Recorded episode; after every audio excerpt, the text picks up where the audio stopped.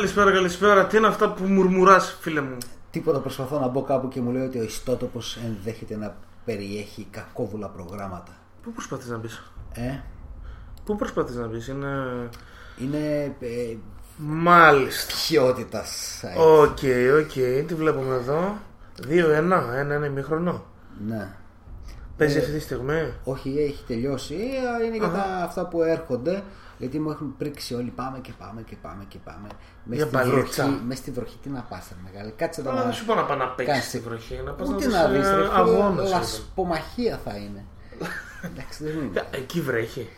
Αφού εδώ βρέχει. Ε, Παντού βρέχει. σωστά, σωστά, σωστά. Λοιπόν, αυτά όμως πιο μετά. Θα, στο live θα κάνουμε περιγραφή. Όχι. Ου, τι βλέπω εδώ πέρα. Τι σκόρ είναι αυτό στο Rotten Tomatoes. Τρελός σκορ. Wow.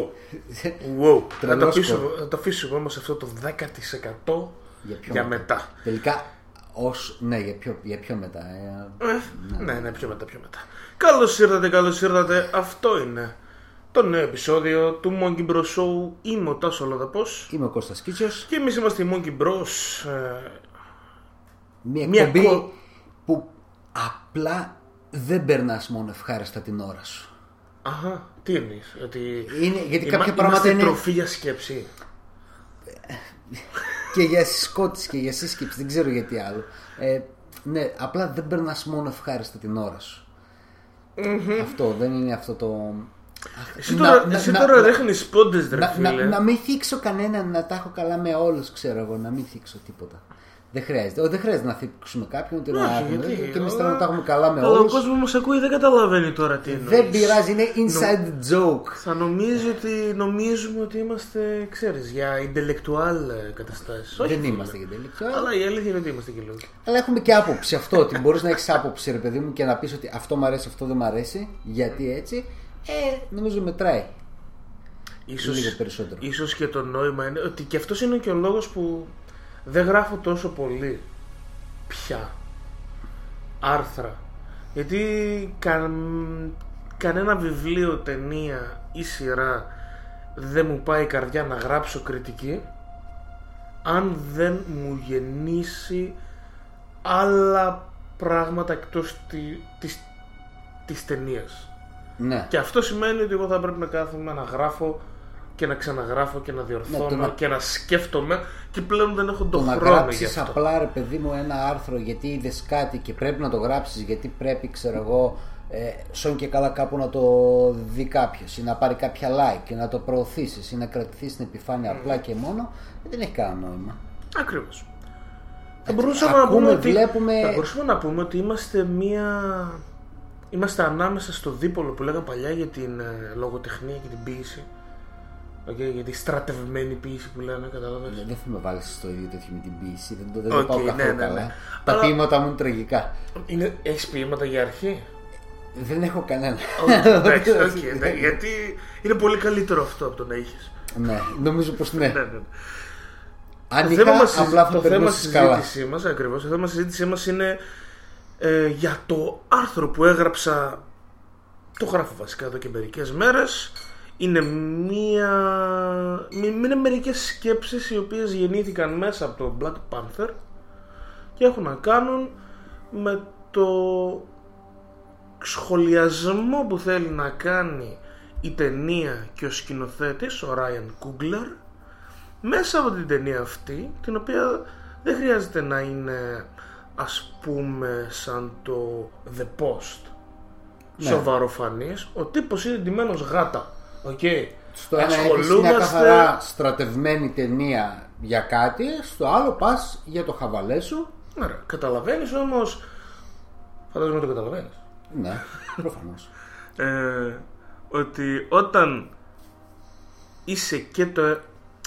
Να το πω αλλιώς. Πολλές ταινίες θα μπορούσαν να είναι μόνο για το μάτι και για την ε, ανεγκέφαλη διασκέδαση. Κάποιες προσπαθούν να είναι κάτι παραπάνω. ναι. Αυτές αξίζουν να τις δώσεις τα credits που τις αναλογούν. Τόσο απλά. Αυτό το θέμα είναι. Ναι, όχι. Αυτό. Εκεί, Και ας αυτή- σταματήσουμε εκεί. Ναι, και αυτό είναι και, και η σημασία της κάθε ταινίας, ρε φίλε. Να σε βάλει λίγο να σκέφτεσαι παραπάνω. Το Altered Carbon με έβαλε να σκεφτώ παραπάνω με όλες τις μαλακίες που είχε μέσα και τους άθλιους διαλόγους και, το, και τα βυζιά που πήγαιναν δεξιά και αριστερά. Που ήταν ωραία. Ναι. Αλλά Ναι. σου δίνει και λίγο τροφή για σκέψη. Ναι, ρε ρε παιδί μου. φίλε. Πέρα από την τροφή για το μάτι σου. Πρέπει να του το δώσεις αυτό το credit. Αυτό το credit. Ναι. Σκέτο. Ένα. Πρέπει. Τέλεια. Όποιος θέλει να διαβάσει για τον εθνικισμό, τον ρατσισμό και όλα αυτά από μαύρου σε μαύρους μέσα από το Black Panther στο monkeybros.gr και στο rocks.gr όπου ανέβηκε το άρθρο. Πάμε να περάσουμε στην εκπομπούλα μας. Πάμε. Αυτό που θα έλεγα εγώ πριν λίγο πριν πεις ότι είμαστε μια εκπομπή για τη σκέψη είναι ότι είμαστε μια κολεκτίβα όπου ασχολούμαστε με διάφορα πραγματάκια, ασχολούμαστε με ταινίες, σειρές, μουσική, βιβλία, αν με κόμιξ κτλ. Σήμερα θα ασχοληθούμε στο πρώτο μέρος με διάφορα νέα τα οποία σκάσανε τις προηγούμενες μέρες περάσουμε σε αυτά που είδαμε ή βλέπουμε έτσι σύντομα και στο τέλος θα καταλήξουμε στο main review μας για το Mute το οποίο είναι η νέα ταινία του Duncan Jones που ανέβηκε στο Netflix Θέλεις να ξεκινήσουμε με τα νέα; Πάμε, ναι. το πρώτο, έτσι όπως έρχονται και τα Όσκαρ σιγά σιγά, είναι κάτι το οποίο θέλω να το συζητήσω εδώ και αρκετό καιρό, αλλά δεν έβρισκα ή το, το ξεχνούσα ή ήταν, ήταν η κατάλληλη στιγμή. Εδώ τι γράφεις; Εδώ γράφω μούρα. Τώρα καταλαβαίνω τι, ποιο είναι το. Ναι, ναι, οκ. Ωραία. Μαύρα μούρα, άσπρα μούρα. Ε, Λοιπόν.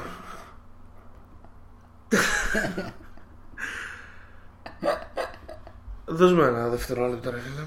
Να. Η Τζένιφερ Λόρενς, αυτό το πανέμορφο, ξανθό κορίτσι, η κοπελιά που χτύπησε το Όσκαρ πρώτου γυναικείου ρόλου πριν από μερικά χρονάκια για το Silver Linings Playbook, Ναι. ναι, όπου ανέβηκε να πάρει το βραβείο, πάτησε την ε, φούστα της, έπεσε κάτω, το θυμάσαι, ήταν πάρα πολύ γλυκιά στιγμή. Ε, εντάξει, οκ.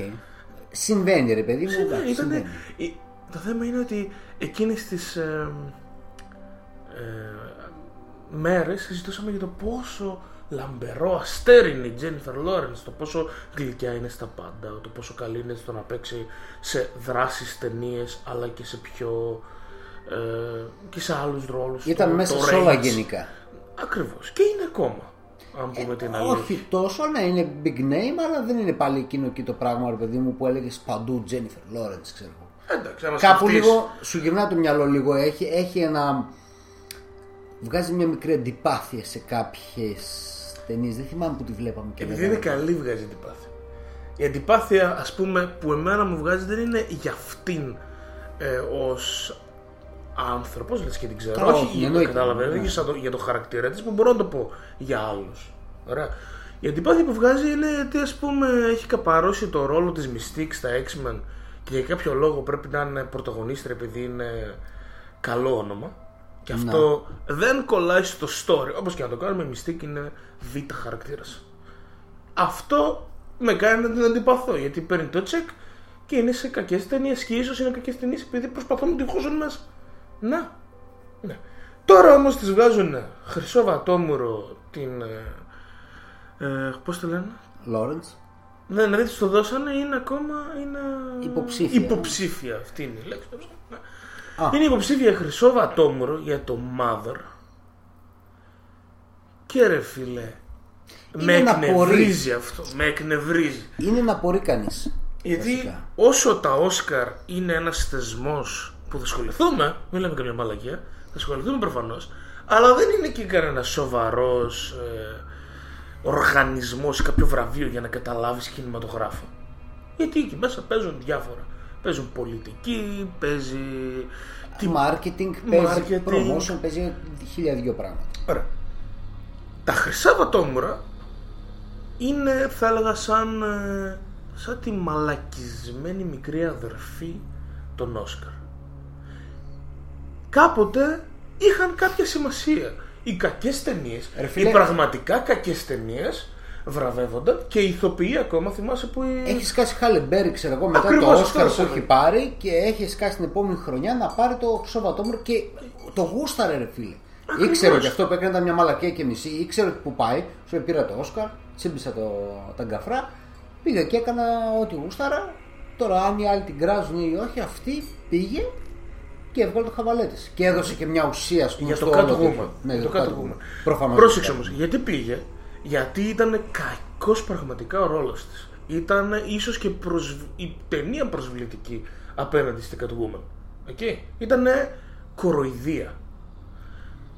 Και αυτό το κατάλαβε και η Χαλιμπέρι και γι' αυτό πήγε. Τώρα όμως τι έχει γίνει, εδώ το πράγμα έχει πάει αλλιώς. Αντί να ψάχνουν να βρουν τις πραγματικά κακές ταινίες, γίνονται τόσο. Δεν καταλαβαίνω απλά, βασικά. α, προσπαθούν απλά να τραβήξουν τα μάτια του κόσμου. Τι η Λόρενς πήρε την, ε, την υποψηφιότητα. Πρώτα απ' όλα, Όχι καμιά, κανένας ό,τι να τα είναι. Σαββατόμουρα είναι φάση λίγο.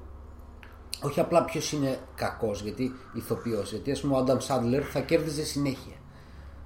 Ναι, και αυτό όμως δεν σημαίνει Είναι- κάτι. έχει να- ο Άνταμ έχει- Σάντλερ τι θέλω έχει να σου παίξει πω; μια χαρά Τι ταινίε. θέλω να σου Επειδή όμως πω. είναι ο Άνταμ Σάντλερ, θα του δώσει την υποψηφιότητα. Τι θέλω να σου πω ότι παίζει ρόλο και το ότι θα κριτικάρουμε ας πούμε το The Room παράδειγμα σαν κακή ταινία όχι είναι εξ αρχής χάλια όλο το τέτοιο όλο το concept και η δομή της και όλα τα τα πάντα είναι χάλια μια παραγωγή όμως που κόστιζε 100, 150 εκατομμύρια, 200 εκατομμύρια και είναι χάλια π.χ. Ναι. Catwoman, δεν ξέρω πόσο κόστιζε αλλά είχε ένα σεβαστό budget υποθέτω Οκ. θα άξιζε να μπει το Mother δεν είναι κάτι σε αυτό, δεν είναι κάτι την blockbuster.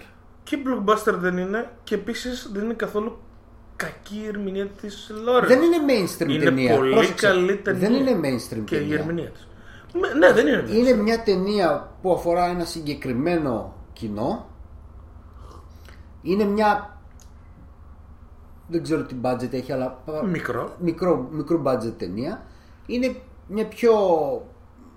Το πεις intellectual, δεν ξέρω. Να το πεις κουλτουρέ. Δεν ξέρω πώς θες να το κατατάξεις, ρε παιδί μου.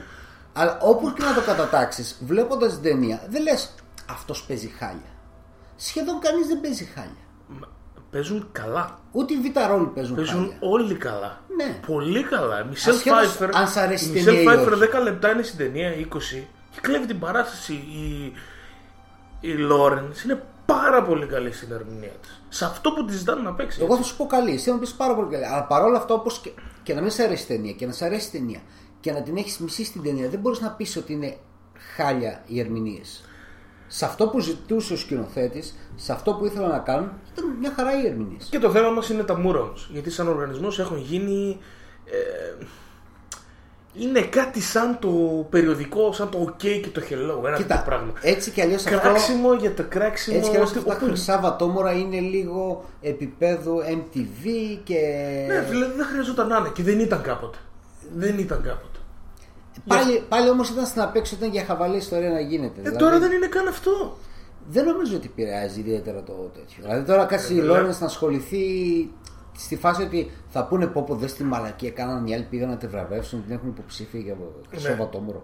Ε, Εδώ είναι και το θέμα μου για να το κλείσουμε κιόλας. Ότι αν ήταν πιο σοβαρό τα μούρα και άξιζε η Λόρενς. Όταν λέμε σοβαρό εννοούμε ως προς το χαβαλέ τους. Ναι. Έτσι. Και, η- Να έχει και η ουσία Λόρενς ο και χαβαλές. η κάθε Λόρενς άξιζε το βατόμουρο, θα πήγαινε για το χαβαλέ.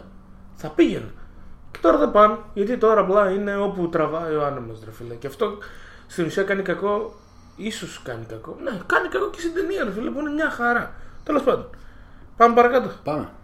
Μιλούσαμε προλίγο για το Panther. Ναι. Δεν ξέρω αν είδες ότι ε, ξεκίν, ε, υπάρχει μια ομάδα λευκών νερντοναζιστών. Υπάρχει αυτό το πράγμα. Ναι. Οι οποίοι όπως ε, είχαν κάνει και με το Wonder Woman όπου ήθελαν να κάνουν ε, αποκλειστικά γυναικείες προβολές και κάνανε αυτοί μηνύσεις και κάτι τέτοια. Μποϊκοτάζ και Ε, έτσι. ναι, ναι, ναι. Ανάμεσα από το τσαγάκι που τους ετοιμάζει η μαμά τους, ξέρω εγώ. Κάπως Τους έτσι. δίνει ζακέτα να βγουν έξω πριν. για να Τους μην ανεβάζει κρυώσουν. από το υπόγειο πρώτα. Α, Ωραία. οκ. Τους, τους δίνει καθαρό βρακί. Ναι, Ωραία. κάλτσες. Τώρα τι κάνανε. Έχουν, ετοιμα... ε, έχουν βγάλει στο Twitter φωτογραφίες με τον εαυτό τους όπου έχουν φάει ξύλο τα τραύματά τους. Και λένε ότι τους επιτίθονταν μαύροι στις προβολές γιατί θέλανε να πάνε να δουν και αυτή την ταινία σαν άνθρωποι. Θέλουν να πάνε δηλαδή και τους δέρνανε οι, Οι μαύροι. μαύροι δέραν τους λευκούς γιατί οι λευκοί θέλουν να πάνε να δουν ταινία που παίζουν μαύροι. Ακριβώς, Και- κατάλαβα, ναι. γιατί είναι μόνο δικιά μας η ταινία αυτή και που πάτε ξέρω και έτσι. Δεν σου ποιο είναι το θέμα όμως εδώ πέρα. το θέμα Είναι αστείο. Ναι, το θέμα είναι ότι διάφοροι, διάφοροι εξ- έξυπνοι άνθρωποι με βασικό IQ πήραν. Έξυπνοι άνθρωποι είναι. Ναι, με το βασικό IQ, δεν, δεν ήταν δηλαδή Ναι. επίπεδου. Ε, Κατάλαβες; Hawkins. Όχι, ναι, δεν ήταν. Τι κάναν. Πήραν τις φωτογραφίες και τις κάναν ένα Google search. Α, οκ. είναι... Και είδαν ότι όλες οι φωτογραφίες ήταν κλεμμένες, ήταν από άλλους, από αστυνομικά δελτία και κάτι τέτοιο. Συνήθως κάπως έτσι. Και, ναι, και κάπως έτσι έληξε και το θέμα εκεί πέρα χωρίς να γίνει τέτοιο. Αλλά ρε φίλε, Άμα είσαι βλάκας, είσαι όταν δεν, βλάκας. όταν δεν έχεις προβλήματα στη ζωή σου. Αν είσαι βλάκας, είσαι βλάκας. Μάλλον έχει προβλήματα και απλά και μόνο δεν ξέρει τι να κάνει και πώς να διοχετεύσει το... την καταπίεσή του, ας πούμε. Από τη μαμά του. Σε πάω όμως τώρα σε ένα άλλο νέο. Το οποίο όταν το διάβασα γέλασα πάρα πολύ, αλλά γέλασα και με ένα πικρό ύφος στο πρόσωπό μου, ρε φίλε. Γιατί δεν μπορούμε να κατανοήσουμε λίγο το μέγεθος, τι μπορεί να νιώθει, ας πούμε, το αφεντικό του Snapchat. Δες τώρα τι γίνεται. Το Snapchat, το Snapchat ξέρεις τι είναι; Ε, κάτι με φωτογραφία έχει να κάνει, αλλά δεν έχω Είναι ιδέα. εφαρμογή. Στα social media. πάμε. Είναι ένα social media το οποίο ε, ή- ξεκίνησε μαζί με το Instagram. Έχουν τον ίδιο τέτοιο. Ανεβάζει φωτογραφίες, έχει και το chat OK, ναι, ναι. κτλ. Το Snapchat πάντα έβγαζε πρώτο διάφορες καινοτομίες, πηγαίνανε καλά, το έπαιρνε το Instagram, το έκανε καλύτερο. Και κάπως έτσι το Instagram τώρα είναι ψηλά και το Snapchat χαμηλά. Και σιγά σιγά πάει φούντο. Ναι.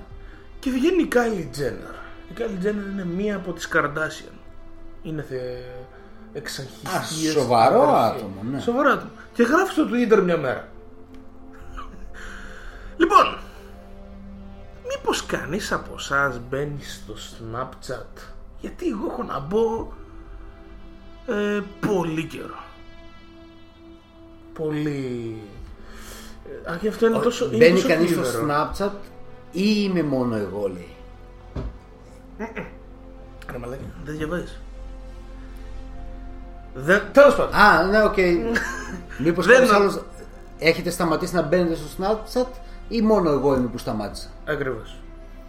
Και ξαφνικά πέφτει η μετοχή του Snapchat στο χρηματιστήριο Επειδή ένας κόλος από τις Καρδάσιαν Ακριβώς. βγήκε και μίλησε. ακριβώς 1,19 κάτω 6% δηλαδή. 6,- 6% 1,19 πτώση στη τιμή της κάθε μετοχής και αυτό προκάλεσε 1,2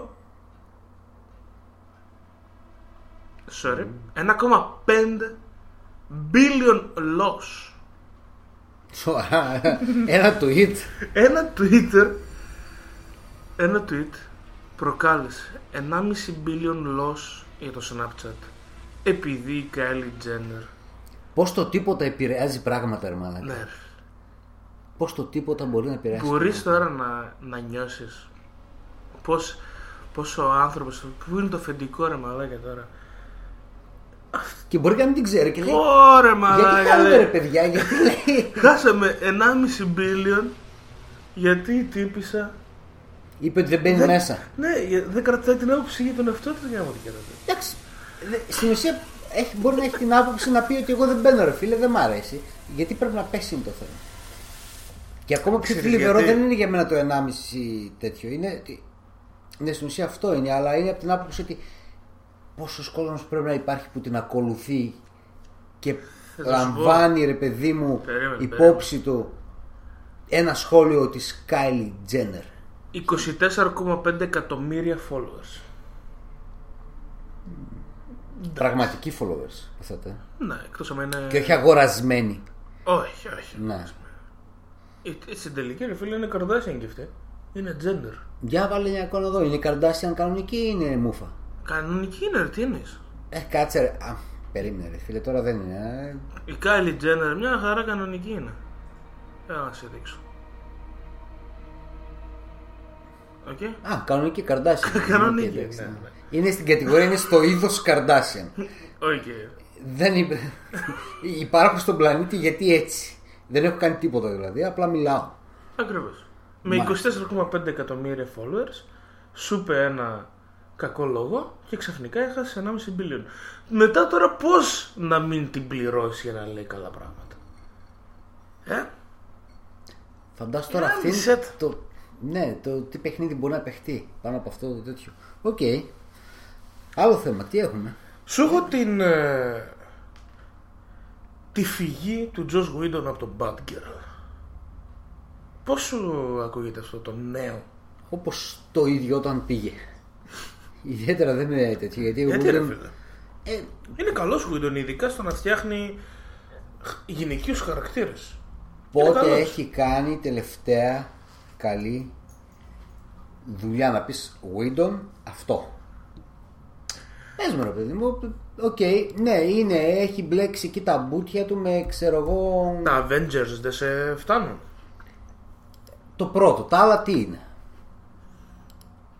Και το Και, δεύτερο δεν- καλό και είναι. δεν σου μιλάω για παραγωγό, δεν με ενδιαφέρει εμένα μα, τι κάνει σαν παραγωγή από πίσω, ας πούμε. Τι σου μιλάω, εγώ σου Το λέω Cabin τώρα, in the Woods δεν σ' αρέσει. Λοιπόν, έχει κάνει το Cabin in the Woods. Δεν υπάρχει καν εδώ. Πρέπει να. Πού είναι το Cabin in the Woods, δεν το έχει κάνει αυτό. Δεν είναι, το έχει κάνει director, αλλά το έχει. Ναι. Δηλαδή είναι σαν παραγωγός Buffy the Vampire Slayer, Serenity, κάτι Avengers σκηνοθεσία, Much Ado About Nothing του 12 το οποίο ακόμα δεν το έχω δει και ψάχνω να το βρω. Δεν μπορώ να το βρω. Και έχει σκηνοθετήσει το Age of Ultron το 15 και τώρα είναι στο, σε ένα horror project. Εν τω μεταξύ στο IMDb δεν του έχουν δώσει credit για το Justice League. Ε, ναι, όχι, νομίζω δεν το έχουν δώσει. Και στο Cabin in the Woods ήταν ε, ο, έχει γράψει το σενάριο, η σκηνοθεσία νομίζω ήταν του Drew Goddard. Ναι, ο άνθρωπος. Ε, Οκ, είναι καλό σαν παραγωγός, αλλά παραγωγός είναι. όχι, δεν είναι παραγωγός, ρε φίλε. Ξεκίνησε από την τηλεόραση. Νομίζω θα υπάρχουν και, Ξεκίνησε από τα, την και η τηλεόραση. Marvel και η DC θα υπάρχουν και μετά από αυτό. Οκ, εντάξει. Αποχώρησε από τη DC από το Batgirl. Να. Ή γενικά, το Bad Girl. Από το Bad Girl. Το οποίο Bad Girl δεν έχει ανακοινωθεί καν πότε θα βγει και αν θα βγει και ποιος θα παίζει. Ακριβώς. Οπότε είναι κάτι που ήταν στη φήμη ότι κάτι θα βγει και κάτι. Είχε ανακοινωθεί ότι το αναλαμβάνει, κάτσε να γράψει σενάριο και να δει ποια θα, ποια θα είναι η πρωταγωνίστρια. Αλλά έφυγε. Μάλιστα. Μάλλον α, η DC θα είναι φάση. Εγώ νομίζω ότι απλά τον διώχνουν γενικώ. Και δεν ξέρω αν το αξίζει κιόλας, ρε φίλε, γιατί το Justice League ήταν τελειωμένο. Τι, τι να σώσεις. Δεν φταίει αυτός. Δηλαδή, φταίνε τα. Όταν οι παραγωγοί παίρνουν τις τις αποφάσεις, δεν πάει πολύ καλά το στούντιο. Και τι πας να κάνεις. Κάπως έτσι νομίζω. Κάπως έτσι πρέπει να πάει τώρα.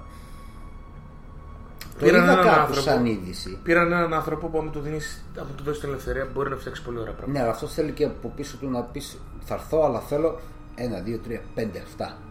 Να. Λεφτά, ελευθερία, το ένα το άλλο. Τώρα η DC είναι λίγο σαν την α, Disney. Στο μυαλό εγώ έτσι την κόβω. ας πούμε. Ε, να. Με τη διαφορά ότι η Με Disney τέτοιες έχει λάθος καταλάβει κινήσεις. τι πρέπει να κάνει. Η Disney δεν κάνει λάθος κινήσεις. Κάνει πράγματα έτσι όπως πρέπει να τα κάνει. Όποιος δεν μπορεί να συγχρονιστεί, φεύγει.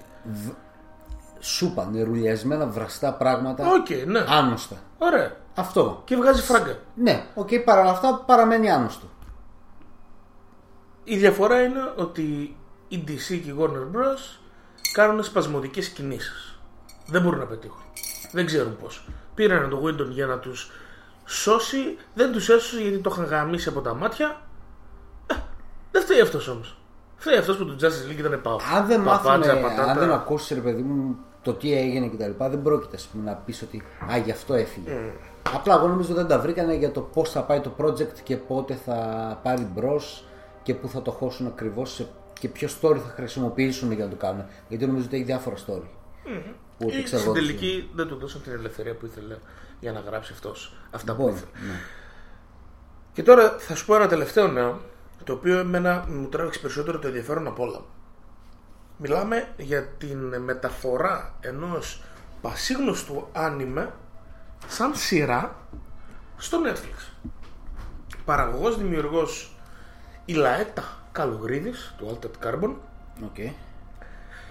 και το anime λέγεται Sword Art Online.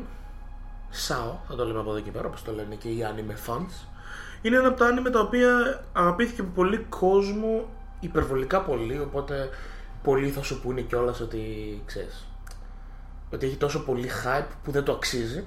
Η αλήθεια είναι ότι μετά από ένα σημείο δεν το αξίζει η πρώτη σεζόν ήταν πάρα πολύ καλές και γενικά η ιδέα είναι πάρα πολύ καλή η οποία είναι η εξής. Έχουμε να κάνουμε σε έναν κόσμο όπου το, β- το virtual reality είναι πάρα πολύ ανεπτυγμένο όπου υπάρχει ένα, μια εταιρεία που βγάζει διάφορες κάσκες, ε, μάσκες ε, VR όπου Ναι. κάνεις full ε, ε, μπαίνεις μέσα full μεταφέρεις σε έναν άλλο κόσμο και κοιμάσαι στον πραγματικό κόσμο το παιχνίδι λέγεται Sword Art Online okay. και είναι κάτι σαν το Lineage το Warcraft, ένας φανταστικός κόσμος υπάρχουν τέρατα, δράκοι διάφορες φυλές κτλ. κτλ. Μπαίνεις, φτιάχνεις τη ομάδα σου μαζεύεις τα όπλα σου, ανεβαίνεις level κτλ. κτλ. Με τη διαφορά ότι το παιχνίδι τώρα μπαίνουν μέσα όλοι οι πρωταγωνιστές οι πρωταγωνιστές είναι ο Κυρίτο και η Ασούνα η οποία, το, για την οποία είπε η Καλογρίδης ότι θα είναι Ασιάτες οι ηθοποιοί δεν θα τους Καλό. κάνει ξανθούλιδες Καλό αυτό, καλό, καλό. Τι και να- Αμερικάνους αλλά γενικά το παιχνίδι είναι παγκόσμιο οπότε υπάρχουν πάρα πολλοί χαρακτήρες μέσα όλοι οι Β' μπορούν να είναι από οπουδήποτε okay. μπαίνουν μέσα και το αφεντικό της ε, εταιρείας τους κλειδώνει και τους βάζει και τους λέει ότι άμα δεν φτάσετε σε εκείνη την αποστολή δεν βγαίνετε από εδώ μέσα. Όποιος πεθαίνει, πεθαίνει και στην πραγματικότητα και από εκεί και πέρα ξεκινάει η ιστορία μας. Ωραία, ναι.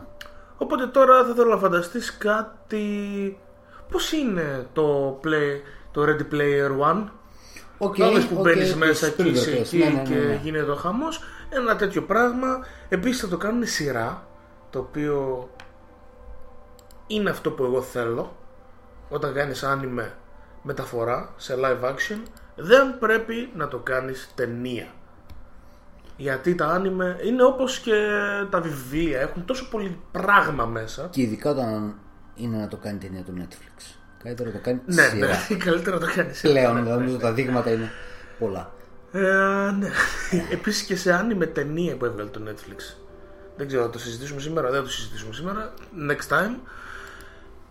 Πιστεύω ότι το SAO είναι μια πολύ καλή ευκαιρία για να βγάλει πάρα πολύ καλή σειρά για, για επιτυχία μιλάμε έτσι. Τέτοια Ναι. φάση το προτείνω. Ε, το, το σκέφτομαι. Αν το κάνουν σωστά θα μιλάμε για επίπεδο ε, τι να πω τώρα επίπεδο. Δεν μπορείς να το πεις Game of Thrones αλλά πιστεύω ότι ο κόσμος θα γουστάρει θα είναι τέτοιο. γιατί είναι δράση δεν έχει τόσο πολύ δράμα μέσα και πολύ σκέψη είναι δράση θα είναι πάρα πολύ ωραίο να το δούμε και σε live action αυτά από Ωραία. νέα. Θέλεις να βάλουμε κανένα κομμάτι; Και δεν βάζουμε. Λοιπόν, σας έχω ένα κομμάτι από Fandracar το καινούριο. Λέγεται Στροφή στο λαϊκό νούμερο 2. OK. OK, ενδιαφέρον ο τίτλος. Ενδιαφέρον τίτλος. Οι Fandracar κλείνουν 10 χρόνια και έχουν live στο WE στη Θεσσαλονίκη 2 Μαρτίου. Την Παρασκευή μας έρχεται. Εμείς, στη συνεργασία με το ηλιοτρόπιο, Monkey Bros με ηλιοτρόπιο μαζί, κάνουμε DJ set από εμένα και κλήρωση δύο εισιτηρίων. Αυτό θα γίνει στο ηλιοτρόπιο, πλατεία Ναβαρίνο, 2 του μηνός, 9 με 12, ό,τι παίρνεις, παίρνεις και λαχνό, ό,τι και αν παραγγείλεις.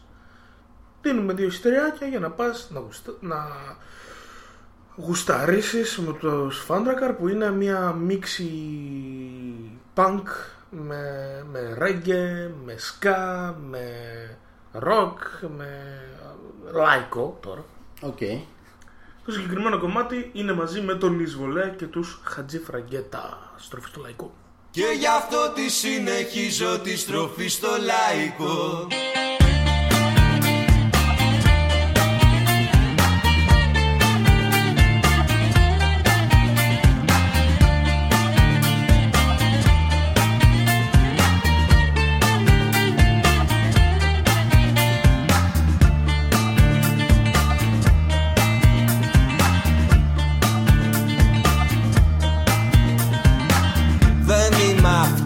εγώ που θα θυσιαστεί. Ξέρω το δρόμο, ξέρω το δρόμο Μπροστή κόσμος πόλης. Λίγη δουλειά προβλήματα.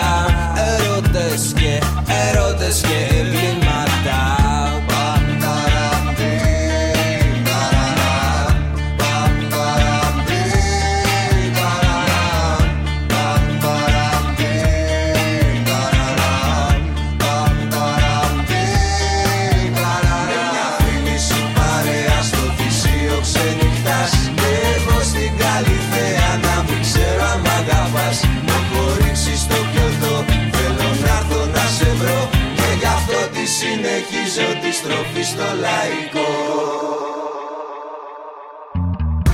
Πότε μπαχ, πότε τζιβαέρι, πότε σε φέρει και πότε πάει τέρι. Με ποδήλατο γαλάτσι περιστέρι, έγινα παπατρέχα από τρελό ξεφτέρι. Από έντεχνα, κράπα και παν. Άφησα για σένα σνούπτο και γουλτάν. Ήθελες μου στα καρεβέρ και κολλάν. Μα ίσβο και χίψερ δεν κολλάει, μαντάμ.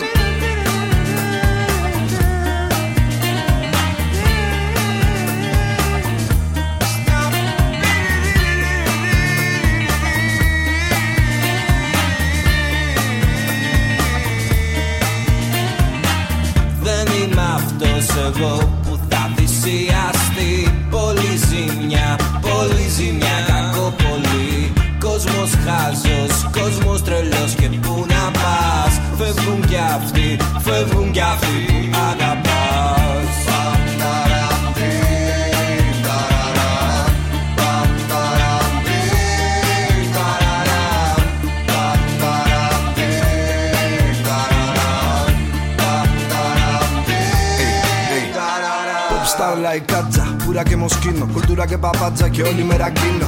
Bird the way, είμαι στην παλάτσα. Τη μέρα στα μαγιοριά, τη νύχτα στα ρομάτσα. Σοφέρ του λιγμού πασάμ. Τραγουδιστής του πόνου σαν το Βιετνάμ. Τα κοντέρ μου ακούς, έκαναν το μπα. Και τραβάω για την κόλαση, Θεέ μου, αμάν.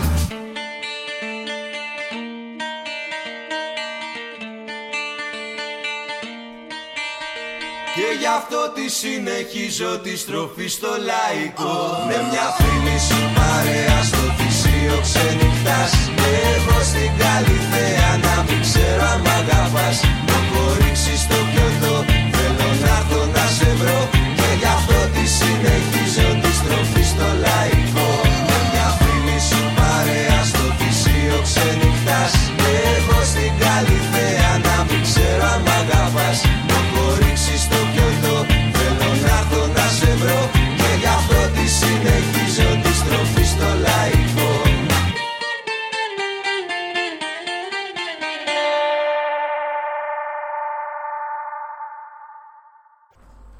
Αυτή ήταν η Thundraker με το στροφή στο λαϊκό part Ωραία νούμερο ήταν. 2. Καλό ήταν, φίλε. Τα live τους είναι καταπληκτικά και αν δεν ε, δεν έχεις κλείσει ακόμα τα εισιτήριά σου για το live στις ε, 2 του μηνός Παρασκευή στο Wii επαιτειακό live με προσκεκλημένους κτλ. κτλ. Μπορείς να έρθεις στο ηλιοτρόπιο να ακούσεις μουσικές που βάζω εγώ και να, κλε...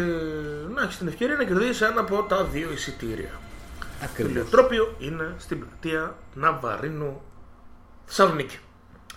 Πάμε να περάσουμε τώρα μπαμ μπαμ γρήγορα σαν πιστολέρο και με ενέργεια παρακαλώ γιατί εδώ έχουμε βγάλει Μυδραλιοβόλου ενέργεια. Μυδραλιοβόλο. Ναι, Ω, ακριβώς. πω, Θυμήθηκες το... τη θητεία σου. Όχι, εντάξει, δεν ξέρω τι έγινε. Ε, Λοιπόν, πάμε. Τι έβλεπες και βλέπεις αυτή την εβδομάδα; Λοιπόν, η πιο κατά λάθος γαμάτα καλή ταινία Να. ή γαμάτα άσχημη ταινία, ας πούμε, να το πούμε καλύτερα έτσι, ήταν η μαμά και ο μπαμπάς. Mom and dad. Από ό,τι ακούω είναι stupid crazy level ερμηνεία από... Nicolas Cage ρε. Αλλά στα καλά του, όχι στα Ναι. μέτρια crazy, Όχι, στα πολύ στα crazy. καλά του, δηλαδή πολύ crazy. Νόμιζα ότι είχε πεθάνει υποκριτικά. Οκ, δηλαδή δεν, δεν περίμενα να τον δώσει μια ταινία και να πω Οκ, είναι καλός. Εδώ ξεκινάει τώρα, βάζω να δω μια μαλακίλα. Δεν ήξερα τι. Λέω, οκ, ρίξτε το ρε παιδί μου, χορροράκι φαίνεται, ε, χαβαλέ μπορεί να έχει και όντως είχε. Και όντως ήταν καλό. Γι' αυτό που ήταν δηλαδή ήταν, ήτανε πάνω από τη βάση. Ωραία. Για πες λίγο τη... Τη φάση την τι παίζει. υπόθεση, ξέρεις, έτσι. Σκάει μύτη ρε παιδί μου μια, κάτι σαν μια μαζική ιστερία ρε παιδί μου και όλοι οι γονείς θέλουν να σκοτώσουν τα παιδιά τους. Κάποια αρρώστια, ας πούμε. Δεν ξέρω, δεν το εξηγεί. Είναι σε μια φάση, ξέρω εγώ, που κάπου βλέπεις τον Νίκολας Κέιτς και λέει ρε παιδί μου, είχα όνειρα να κάνω αυτό, αυτό, εκείνο και τώρα έχω μπλέξει εδώ με οικογένεια, παιδιά κτλ. Και κάπου σκάει μια μαζική ιστερία, δεν ξέρω σε ποια πόλη που γίνεται όλο αυτό. Και έχουμε τον Νίκολα Κέιτ και τη Σέλμα Μπλερ.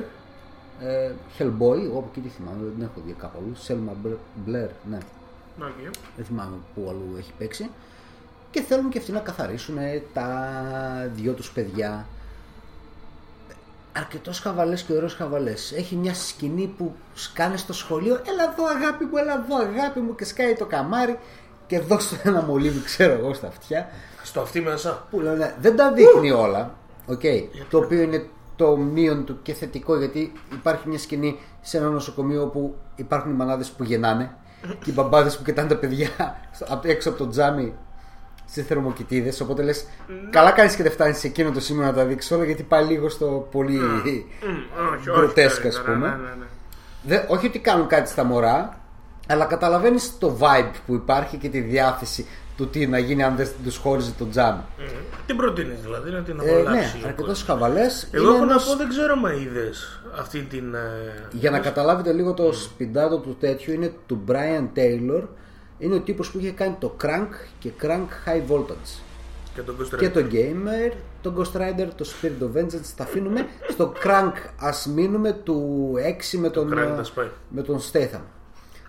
Ε, Είδες αυτό το πρόγραμμα, την τεχνητή νοημοσύνη και καλά που παίρνει τη φάτσα και τη φωνή του Νίκολας Κέιτ και τη βάζει σε διάσημες ταινίες; Όχι, αλλά φαντάζομαι Μαλάκια. θα είχα βαλέ. Είδα 30 δευτερόλεπτα, τον είδα στο Lord of the Rings και σε διάφορες άλλες, σε όλες τις φάτσες όμως και να λέει τα πάντα. Πώς το κάνεις; Δεν, δεν ξέρω. το, θέμα, το θέμα μου είναι ότι πήρα όλη την ε, δόση μου από Νίκολα Πήρε, Κέιτ. ναι, δεν χρειάζεται. να- Δεν δε, δε, δεν θέλω άλλο. Εντάξει, αυτό το, το βάλανε και. Ούτε αυτό το άκουσε. Όχι. Πήρανε διάσημες φάτσες και τις χώσανε σε τσόντες. Οκ. και λέει, φαίνεται ότι είναι. ότι είναι CGI και ψεύτικο, αλλά φαντάζομαι ότι σε μερικά χρονάκια και με φράγκα άμα πέσουν και η τεχνολογία και οι δυνατότητες αυτές εξελιχθούν, θα έχουμε διάφορα πανηγύρια. Εδώ ρε φίλε, σε κάποια χρονάκια βλέπουμε σε ταινία που θα σχολιάσουμε πιο μετά οι άλλοι βγάλανε ρομποτικές, ρομποτικές χορεύτρες. Να σκουνάνε τα ρομποτικά βυζιά τους. Α, ξέρω. ιδέα ήταν αυτό. Οι άλλοι με τα τέτοια. Σε Δεν το παρακαλώ, βλέπετε οπότε Σε δεν παρακαλώ, σχολιάζω. σε παρακαλώ. Τι άλλο βλέπω; Ναι. Ένα ακόμα τέτοιο επίπεδο φάση mom and dad ταινία αλλά σαφώς καλύτερο. Οκ. Αλλά σε αυτή την κατηγορία ανήκει. Είναι το The Babysitter. Είναι του Netflix. Είχε βγει από 13 Οκτωβρίου. Δεν το είχα δει γιατί είχα πετύχει μια άλλη παπαριά του Netflix που παρομοίου θέματος. Εκείνο νομίζω είχε να κάνει με τα Χριστούγεννα πιο πολύ. Παρομοίου ονόματος. ή κάπως έτσι δεν θυμάμαι πως λεγόταν εκείνο Πάλι με babysitter είχε να κάνει Με τι φάση. Α, Εδώ όμως είναι καλή φάση. Ξέρω εγώ, είναι μια ωραία κοπελίτσα γύρω στα 18, ξέρω εγώ, κάπου εκεί, 19, δεν ξέρω σε ποια ηλικία κάνουν babysitting οι κοπέλε στην Αμερική. Ε, και πάει να Φαντάζομαι κάνει. πάνω από 18 για να είναι νόμιμα αυτά που θα δείχνουν τα βυζάκια. Δεν δείχνει βυζάκια. Δεν δείχνει; Όχι. Εντάξει. Ήταν στο θέμα. Εδώ στο θέμα του γυμνού έπασχε, δεν έπασχε καθόλου στο θέμα του αίματος και της καφρίλας. Δεν μας πειράζει. Κομπλέ είμαστε. Sky Babysitter πάει με το μπιτσιρίκο 12-13 που ο οποίος εννοείται τη γουστάρει γιατί είναι ωραία κοπέλα κάνουν την παρτάρα του, τον ρίχνει για ύπνο, καλή φίλους σπίτι, ένας από την παρέα το, το δείχνει στο τρέλερ, okay, δεν, δεν θα αναφέρω κάτι άλλο. Ένας από την παρέα τον θυσιάζουν στο σατανά για να κερδίσουν ξέρω εγώ τι. Στερεοτυπικές μαλάκιες ε, έχει μέσα. Ο τύπος που είναι στην ομάδα ξέρω εγώ τάδε φούτμπολ μια μαζορέτα, μια, ένας μαύρος, μια ασιάτισα η Ξανθιά που είναι η αρχηγός.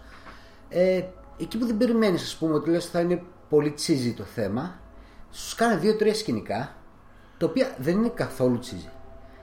Και περνάει πολύ χαλαρά η ωρίτσα ρε παιδί, δεν το περιμένεις εντάξει μην φάνταστες είναι μια ώρα και 25 λεπτά διάρκεια με τους τίτλους τέλους Σλασεράκι. σλασεράκι, μια χαρά, κομμωδία τρόμου, ό,τι πρέπει. Είναι επίσης και εδώ να το αναφέρουμε του MCG, ο οποίος MCG και καλά που τον θυμήθηκες να μου πεις, ε. Τι λες, Η ρε, μόνη ρε. ταινία που έκανε και ήταν άξια αναφοράς ήταν το Terminator το Salvation, το οποίο Τι εννοείς; Όλοι το- Αυτός έκανε το Salvation. ναι, Ο MCG. ναι και μετά έκανε κάτι Μήπως άλλο. είναι MacG. Όχι. Γιατί Ε, ρε; Ένα MCG. MacG, Max. Mac είναι ρε το. Mac είναι αυτό. Ένα Ε, παιδί. εγώ MCG. McDonald's. Ναι, MCG εγώ το λέω. MCG. Και πρώτα απ' όλα MCG, δεν έχει, δεν έχει καν συμπαθούς. όνομα. Αυτό δεν είναι όνομα, ρε φίλε. Δεν είναι όνομα. Οπότε το προφέρω όπως το Πάνε λέω. δες ποιο είναι Να, το πάλι real έτσι όνομα λέει. του. MCG was born. on- Δηλαδή το, λένε, το βαφτίζαν MCG. Όχι ρε φίλε. S. Joseph Mat- Mag- McGinty. Πού το διαβάζεις; Από κάτω ρε. Α, Joseph McGinty. Το McGinty δηλαδή είναι το επίθετό του το πήρε και το Ε, έκανε. και εγώ θα τον- το έλεγα ρε φίλε. Και Νίκολ εδώ, Νικόλ. Ναι, Ε, το- μάλιστα. Τέλος και το babysitter. Τέλος και το babysitter. Λοιπόν. Εσύ Είδα τι το βλέπεις; Everything Sunks. Και πόσο σαξ ήταν. Ε, δεν ήταν τόσο σακ. Ήταν μια καλή, κομ... καλή. Ήταν μια καλή, εντάξει θα το πω, κομμωδιούλα με παιδάκια στο σχολείο. Αυτό. 90s φάση. 90s στα όλα της όμως. Και το θέμα και ο τρόπος που ήταν γυρισμένη και όλα τα κλισέ. Όλα. Το οποίο δεν ξέρω δεν έχει την επίδραση του Stranger Things με, το- με τα 80s. Τα Πρώτα, 90s δεν είναι ωραία. Τα Δεν 90s είναι. ποτέ Ε, δεν είχαν τέτοια δεν επίδραση ήταν και καμιά καθόλου. νοσταλγία δεν Ναι, είχαν ναι, τα ακριβώς. 90s. Τα 80s παρόλα ότι. Παρόλο το. Είχε ωραία μουσική τα 80s, ρε φίλε. Ναι, είχαν ωραία μουσική. η αλήθεια. Ε, όχι στη ροκ, στα άλλα είδη, αλλά και στη ροκ, αλλά πιο πολύ στα άλλα Δεν είδη. θυμάσαι τραγουδούσε ο τέτοιος. Ο Μπιλ όταν ήταν στην- Έκσταση, στο Upside έκσταση. Down. Έκσταση. Σε πάρτι ήταν ρε μαλάκι στα πανεπιστήμια. Ε, Λοιπόν, το Everything Sucks κατεβαίνει αμάσητο. Είναι 10-12 επεισόδια, 20 λεπτά με το ζόρι, όλα μαζί. Ε, όλα μαζί εννοώ, όλα μαζί, μαζί με τίτλους αρχής και κάθε τέλους. επεισόδιο 20 λεπτό. Λιγότερο από 20. Οκ. Και η ιστοριούλα είναι έρωτας. Αυτό. Τίποτα. Εντάξει, οκ. Σχολείο δεν φάση είναι. Τι είναι. Σχολείο, λύκειο, εγώ να σε πω ότι γέλασα. Για να θες, έχεις Γεια δηλαδή σας. αστιάκια. Είχε ένα, δύο, τρία. Αλλά τα ακούω πολύ Καλούτσικα. light σαν α, Είναι, θέμα. την κατατάσσω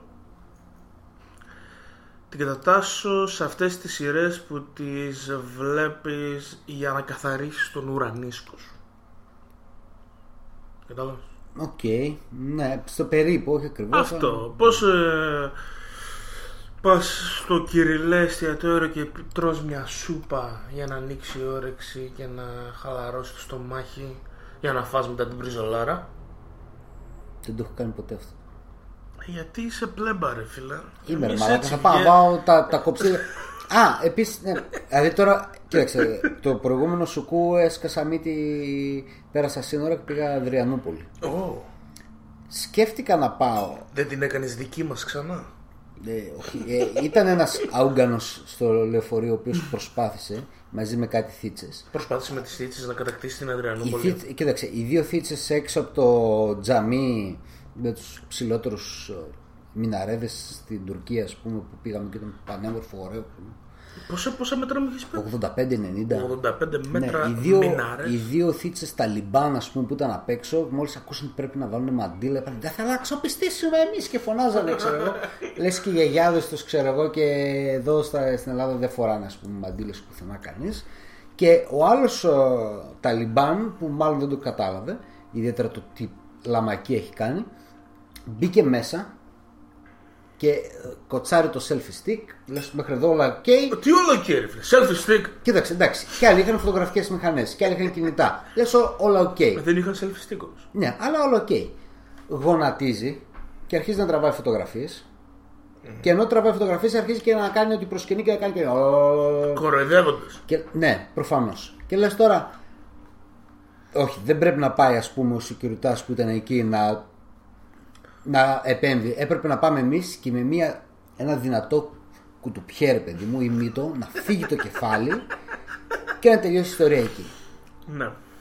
και στη σούπα που λες κατά λίγο. Όταν φτάνεις 10 η ώρα το βράδυ στην Ανδριανούπολη και επειδή δεν πίνουν αλκοόλ οι άνθρωποι πάνε σπίτι νωρίς για να πιούν αλκοόλ, απαγορεύεται Το η αλκοόλ. κατανάλωση. Σε συγκεκριμένη περιοχή, okay, στη Σμύρνη, ας πούμε, γίνεται το Γιατί Ελλαναδούς είναι το τουριστική ναι, περιοχή. είναι πιο τουριστική μάλλον η Σμύρνη.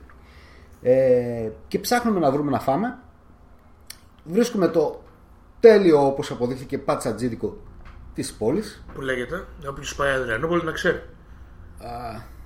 και, και, βρά, και βράν Αχα. κάπως έτσι νομίζω δεν θυμάμαι τώρα, δεν κράτησα καρτούλα Μπε, σκάω μύτη απ' έξω του κάνω μια κεμπάπ no κεμπάπ μου λέει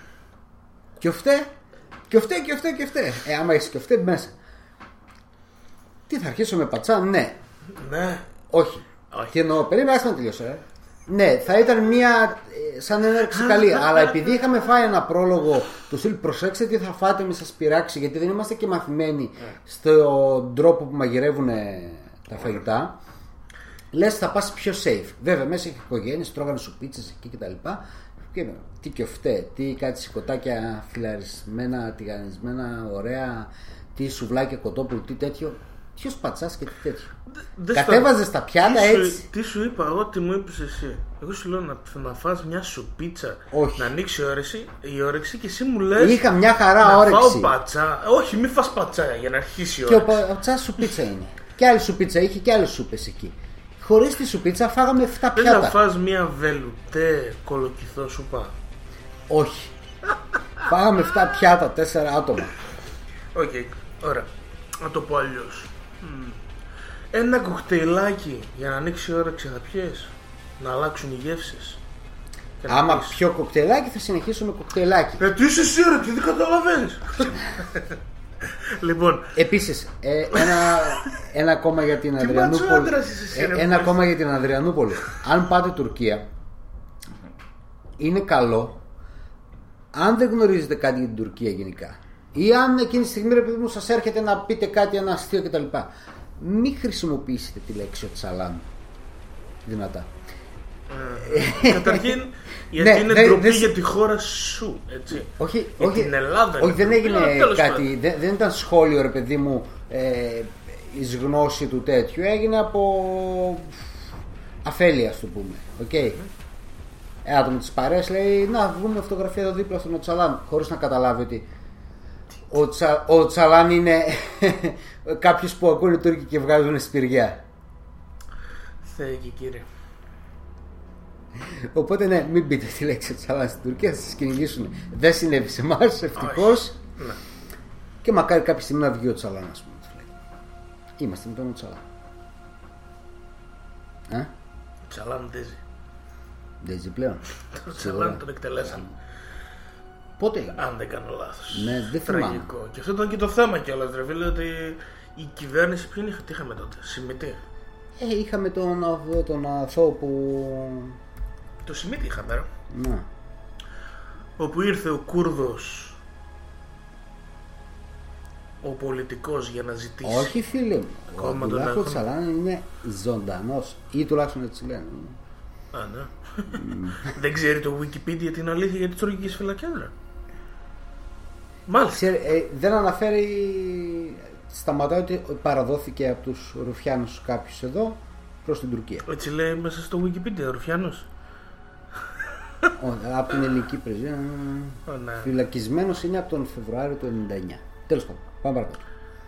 Οπότε δεν έχει πεθάνει. Αυτό που Ήταν- έχω να πω εγώ, δεν έχει κάνει αυτό, που μαλακία έχω να, χοντρή. αυτό που έχω να πω εγώ είναι η Ελλάδα και οι Έλληνες που είναι τόσο, ειδικά και στις μέρες μας τώρα το συζητάμε το έτοιμοι να αντισταθούμε στην Τουρκία, μπλα μπλα μπλα. Μεγάλη αντίσταση το Α, είδα και εγώ στο λεωφορείο. Αχα, τε- την Στο, είδες. στο, με το tour που πήγαμε την είδα την αντίσταση στη μεγάλη. Μιλάμε γιατί ήταν όλοι τυχαίοι. οκ.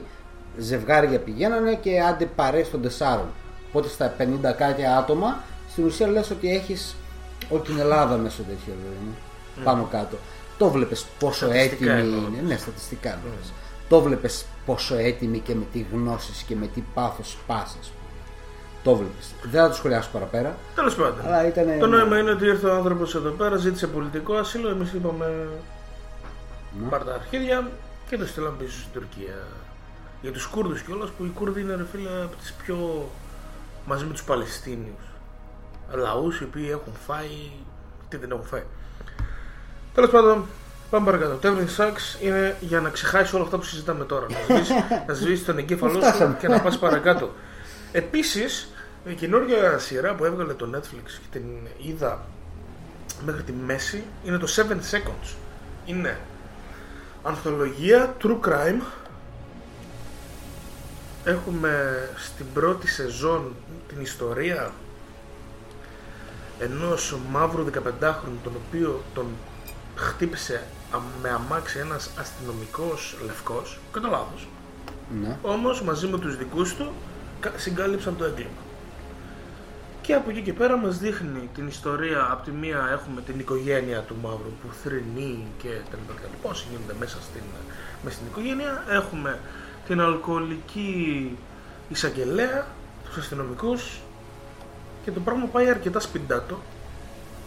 Εγώ περίμενα ας πούμε να φτάσουμε 9 επεισόδιο για να αρχίζουν να δένουν όλα τα dots για να καταλάβουν τι φταίει, αλλά είμαι μέχρι το 5 και αρχίζει και γίνεται το πράγμα.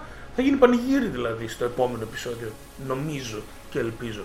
Και πάει πάρα πολύ καλά, ειδικά οι πρωταγωνιστές δίνουν ε, ωραίες βαριές ερμηνείες. Και η τύπισσα που παίζει την πρωταγωνίστρια, τη μαύρη εισαγγελέα, είναι...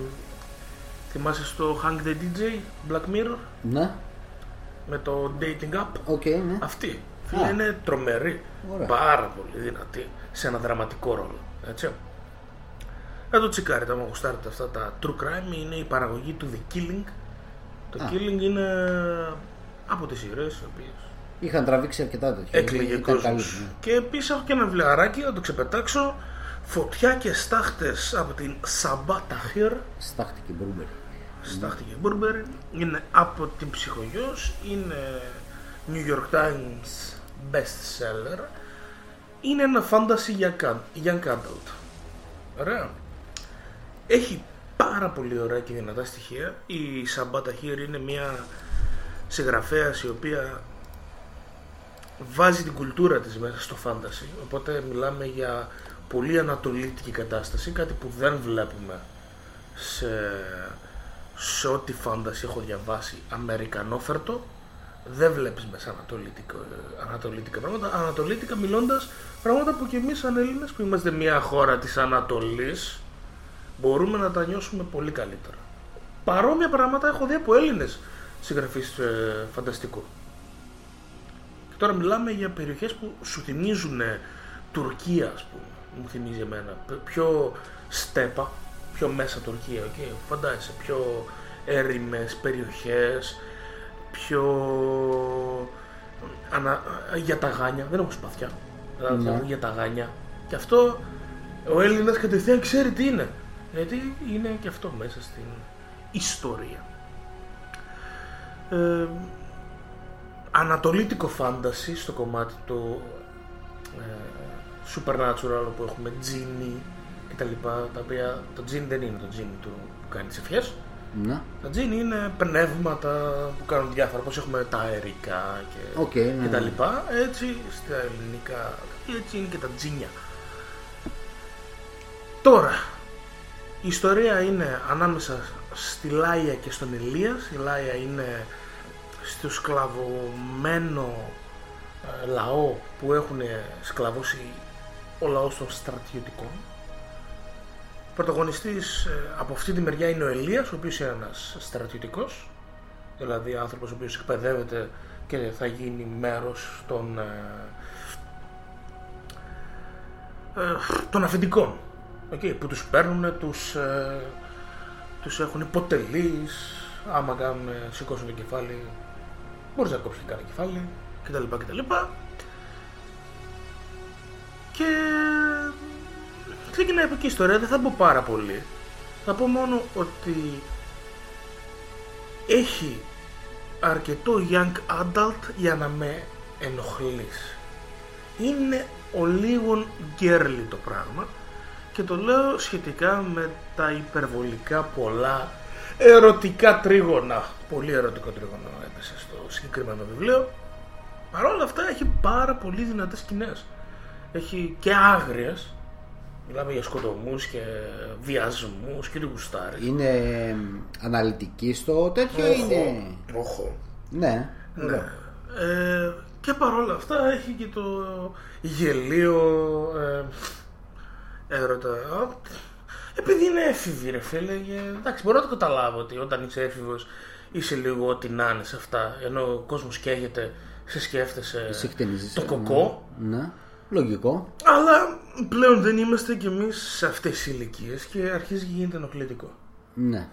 Θέλω να πω ότι το συγκεκριμένο βιβλίο της Σαμπαταχίρ, Φωτιά και Στάχτας, εκδόση ψυχογειός, για αυτούς που γουστάρουν Young Adult είναι κορυφαίο. Θα μπορούσε, άμα ήταν λίγο πιο για ενήλικο κοινό, να είναι κορυφαίο γενικώ. Ωραία. Αυτά. Τώρα, πριν περάσουμε στο review μας για το Mute, θα ήθελα να κάνουμε μια πολύ μικρή παρουσίαση με δύο λόγια για τις τρεις ταινίες τις οποίες δεν έχουμε κάνει μέχρι τώρα review και είναι μέσα στις υποψηφιότητες για τα Oscar για την καλύτερη ταινία. Εσύ έχεις δει τις δύο. Δύο λέξεις έτσι. Λοιπόν, The Μπαμπα. Darkest Tower του Joe Wright. Τρομερή ερμηνεία του Γκάρι Oldman. Πολύ ωραίο το σενάριο, οι διάλογοι σε κρατάνε. Όσον ε, και τα σκηνικά σε κρατάνε, πρέπει να έχεις μια γνώση του θέματος και της ιστορίας για εκείνο το γεγονός, χωρίς όμως να ξεχνάς ποιος ήταν ο, Churchill. ο Τσόρτσιλ πριν από αυτό το γεγονός. Από εκεί και πέρα, όσον αφορά την ταινία, άξια πάει για το Όσκαρ ε, πρωτοανδρικού. Για μένα. Πρώτο ανδρικού. Ναι, για καλύτερη ταινία δεν νομίζω. Δυσκολάκι. Το επόμενο, The Post. Πολλά χρόνια έχει ο Spielberg για μένα να κάνει καλή ταινία. Ασχολήθηκε επιτέλους με κάτι που δεν έχει να κάνει με φαντασία. Και Πραγματικό για παιδιά. και για παιδιά. Πραγματικό γεγονός. Τώρα πάμε πίσω στα 70s, δεν θυμάμαι πότε ήταν. Ε, εν μέσω πολέμου στο Βιετνάμ. Ε, κάποια έγγραφα αρχίζουν, διαρρέουν για το βρώμικο του χειρισμού του πολέμου του Βιετνάμ από τους τότε προέδρους. ότι Και τους τέσσερις. και τους, ξέρανε ρε παιδί μου ότι δεν θα πάει καλά η ιστορία, ξέρουν ότι θα τον πιούνε, ξέρουν ότι δεν θα κερδίσουν. Εκ των, πριν ξεκινήσει καν η όλη η ιστορία, παρόλα αυτά το κάνανε. Και πουλούσαν ψέματα στον κόσμο. Και πατριωτισμό με όλα τα επακόλουθα. New York Times παίρνουν τα έγγραφα, πάνε να τα δημοσιεύσουν, ξεκινάνε, τρώνε από ένα ανώτατο δικαστήριο μία, ένα stop, φοβούνται γιατί τους απειλούσαν ότι είναι θέμα εθνικής ασφάλειας οπότε πάτε για κατασκοπία, για ξέρω εγώ τι άλλο ρε παιδί μου, φυλακή κτλ. Το παίρνει μια δεύτερη τάξη εφημερίδα η Washington Post Που τότε δεν ήταν αυτή που είναι τώρα, γιατί τώρα είναι. Τώρα είναι μεγάλη, τότε ήταν δεύτερης κατηγορίας εφημερίδα. Παίρνει το θέμα, προσπαθεί να δει πώς μπορεί να το δημοσιεύσει και αν πρέπει να το δημοσιεύσει. Επικρατεί η άποψη ότι είναι ελευθερία του τύπου. Το δημοσιεύει και είναι λίγο πριν το σκάνδαλο Watergate, οπότε περνάει λίγο στο- σε δεύτερη φάση, ρε παιδί μου, τα, η όλη ιστορία. Για το Watergate ήταν μετά που έριξε τον Nixon. Εδώ τώρα τι έχουμε όμως στην ταινία. Meryl Streep και Tom Hanks και οι δύο πολύ καλές οι ερμηνείες τους. Τρομερό σενάριο, πολλοί διάλογοι, κλειστοί χώροι, δημοσιογράφοι, χωρίς ίντερνετ, ψάξιμο, τρέξιμο, διάβασμα χαρτιών κλπ. Πράγματα που τώρα δεν βλέπεις. Ε, και ένα θέμα που αν ξέρεις την ιστορία Δι- Διάβασμα e-book. Τώρα ναι είναι όλοι στο, με το κλικ Δραματικό πάτημα του κλικ. Ακριβώς αυτό Τώρα είναι, κοίταξε ε, Ήταν άλλη εποχή και άλλα τα deadlines και άλλοι χρόνοι δεν υπήρχε αυτή η μεγάλη φάση του τόσες πολλές ειδήσει σε τόσο μικρό χρονικό διάστημα και να καταναλώνεται η είδηση σε λεπτά. Τώρα, ας πούμε, αυτό το θέμα θα ήταν θέμα μισής ημέρας. Θα το είχαν ξεπεράσει και θα είχαν πάει παρακάτω. Άσε που πλέον δεν ψιλοϊφίσταται τόσο μεγάλη ελευθερία και τόσο με- να έχεις, ας πούμε, κάποιος εκδότης ή ιδιοκτήτης εφημερίδας τώρα να έχει τα αρχίδια να πει Τώρα θα έβγαινε ο άλλος μέσα και θα έλεγε Θέλω το μυστικό μάρτυρα με στη Κατευθείαν Βουλή». ναι, να τον ξεχέσω, να τον κάνω, να τον ράνω, να απειλεί με το μετά. Εκεί τα βάλαμε το κράτος με την ίδια τέτοιο. Μμμ. Ωραία η ταινία. Όχι καλύτερη ταινία, σίγουρα. Ε, η Meryl Streep που είναι υποψήφια δεν νομίζω. Καλή είναι, δεν λέω όχι, αλλά. Ε, Είπαμε είναι Λίγα λίγο πραγματάκια. μόδα. Άμα η strip δεν ναι, έχει υποψηφιότητα, είναι μπορεί λίγο να μόδα. πάθει Ο Tom Hanks απ' την άλλη ένα στερητικό. σταθερά δυνατός. Μμμ. Ωραία. Η επόμενη ταινία είναι το Phantom Thread του Anderson με, πρωτογα... με πρωταγωνιστή τον ε, Day Lewis όπου έχει και αυτός υποψηφιότητα για πρώτο αντρικό έχει και η ταινία για ε, καλύτερη, καλύτερη ταινία, ταινία, ναι. προφανώς λοιπόν μια ταινία η οποία έχει να κάνει με τη σχέση ανάμεσα σε έναν άντρα ο οποίος είναι πολύ εξουσιαστικός και σε μια γυναίκα η οποία μπροστά του είναι ε, υποχείριο και πως Είναι ή δείχνει ότι είναι. Δηλαδή, Είναι. Το, το παίζει, ας πούμε, σαν υποχείριο ή όντως είναι; γενικά ο χαρακτήρας του Άντερσον είναι ένας ε, μόδιστρος, πώς το λένε ρε, εσύ; Σχεδιαστής. σχεδιαστής μόδας, ναι, συγγνώμη για την Καλά, εντάξει. που δεν νομίζω ήξερα ότι τις κα- ορολογίες. Αν μας ακούει κανένας σχεδιαστής μόδας, Ναι, φαντάζομαι ότι καταλαβαίνει ο άνθρωπος. Ναι. Ο σχεδιαστής μόδας αυτός είναι top. OK. ε, φανταστική ιστορία, οκ. Δεν μιλάμε για Ναι, κάτι ναι, πραγματικό ναι, ναι. τέτοιο. ναι. Βρισκόμαστε μετά το δεύτερο παγκόσμιο, 1950 κάτι. Και αυτός τι κάνει; Βρίσκει μούσες μέσα από μικρά κορίτσια τα οποία τα παίρνει, τα χρησιμοποιεί, βγάζει το καινούριο του ε, θαυμάσιο ρούχο που γίνεται το της πουτάνας στον κόσμο της μόδας και τις πετάει μετά. Όπως τα ρούχα. Να, ξέρω εγώ. Ναι, όπως τα ρούχα. Βγαίνει τώρα, αχ, να το πάρω είναι φοβερό, το παίρνεις, το φοράς, μετά από λίγο. Yes, άντε πάμε. Εδώ πέρα όμως η, κο...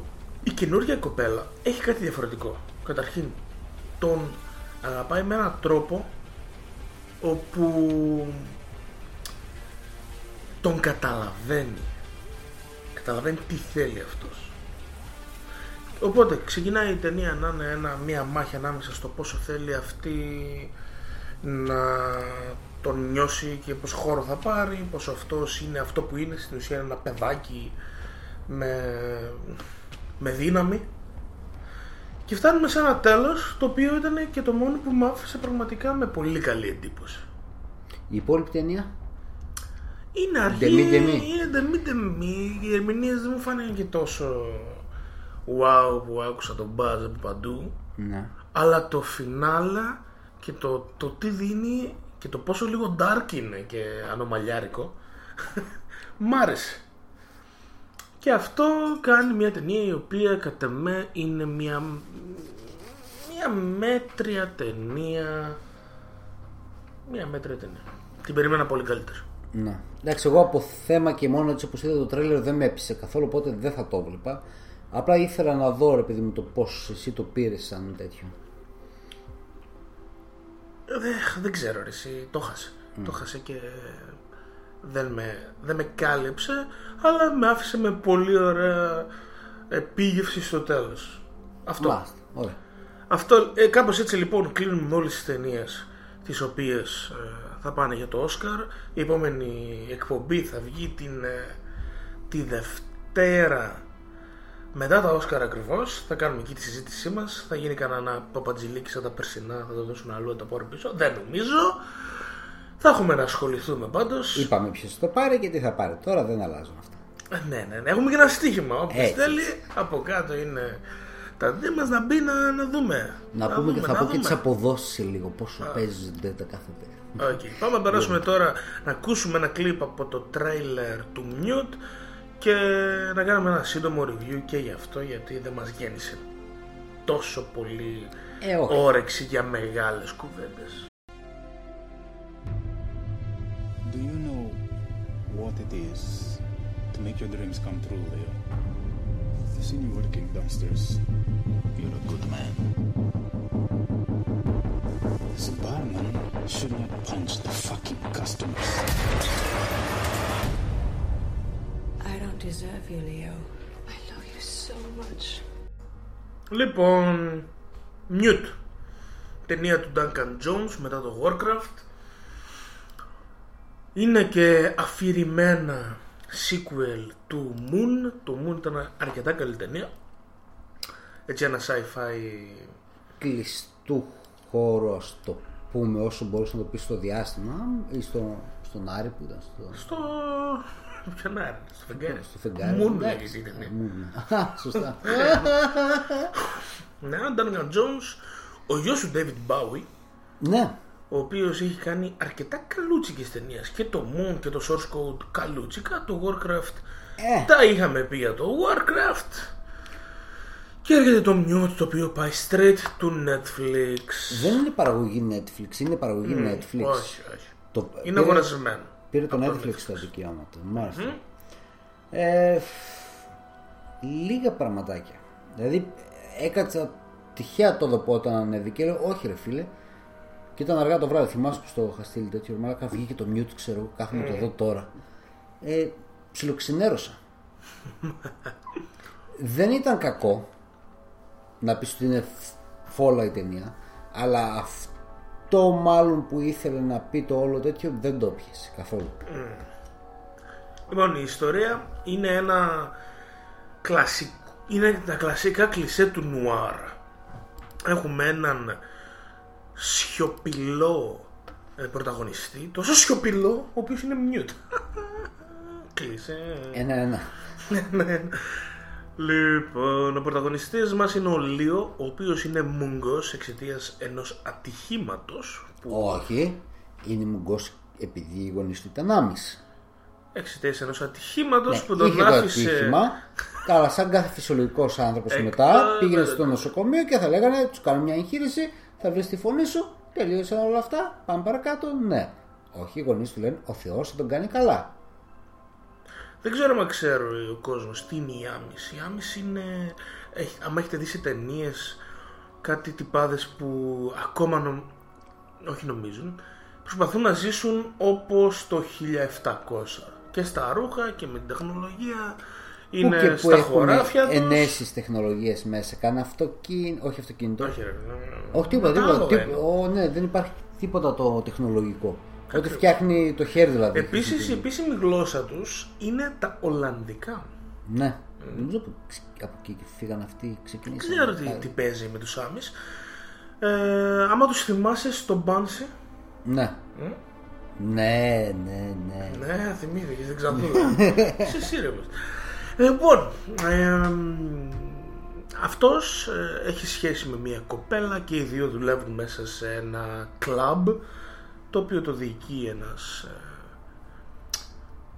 ε, μαφιόζος. ναι.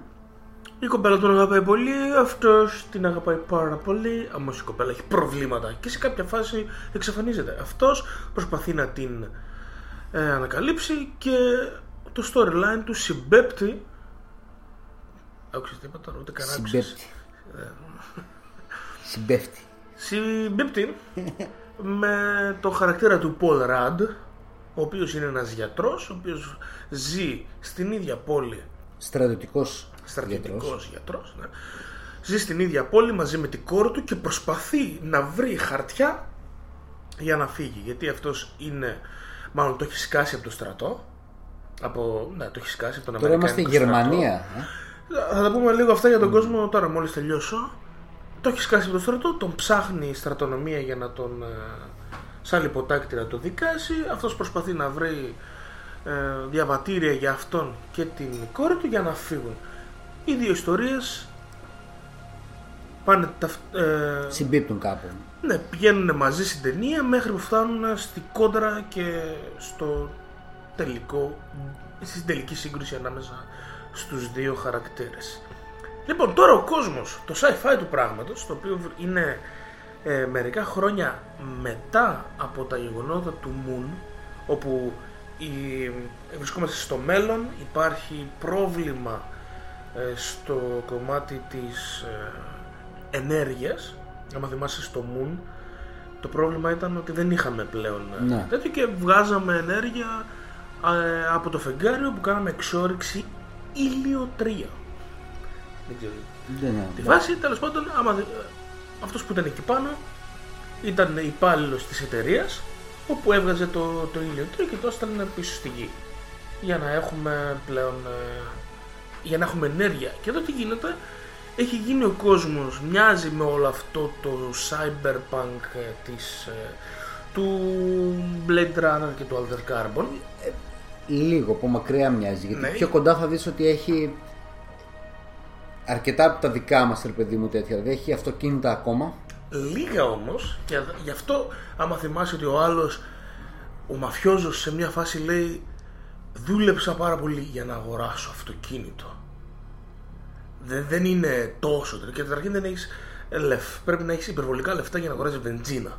Ναι. Άμα θυμάσαι και ο άλλος φορτίζουν τα, υπό, τα περισσότερα από τα Φορτίζανε μπαταρία, οχήματα βάζανε- Είναι ναι. της Τέσλα μάλλον.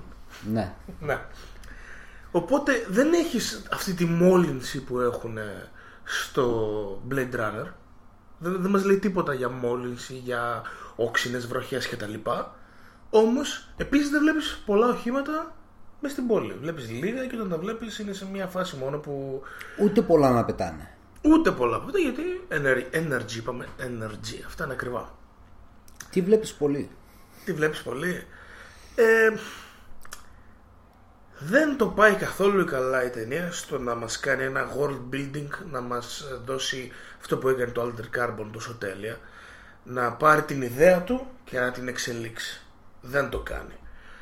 Ε, έχει δει τις σκηνές που μπορούν να προκαλέσουν ας πούμε γέλιο.